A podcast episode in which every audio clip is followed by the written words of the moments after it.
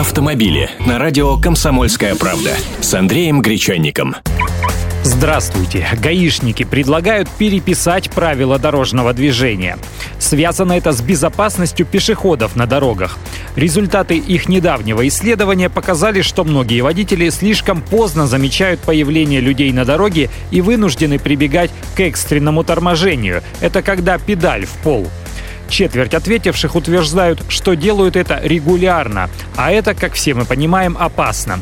В результате в ГИБДД предлагают изменить формулировки соответствующих пунктах в правилах, а именно заменить обязанность водителя, цитирую, «снизить скорость или остановиться перед переходом» на более тяжеловесную формулировку. Водитель транспортного средства, приближающегося к нерегулируемому пешеходному переходу, обязан уступить дорогу пешеходам, переходящим проезжую часть или вступившим на нее для осуществления перехода.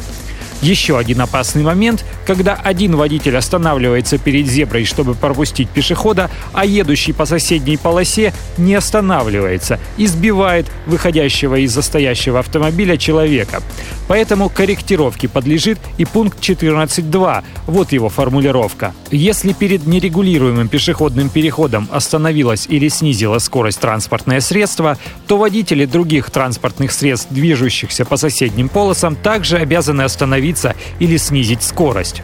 Продолжать движение можно лишь убедившись в том, что на нерегулируемом пешеходном переходе отсутствуют пешеходы, переходящие проезжую часть или вступившие на нее для осуществления перехода. ГИБДД направила все эти предложения в научные учреждения и общественные организации для обсуждения.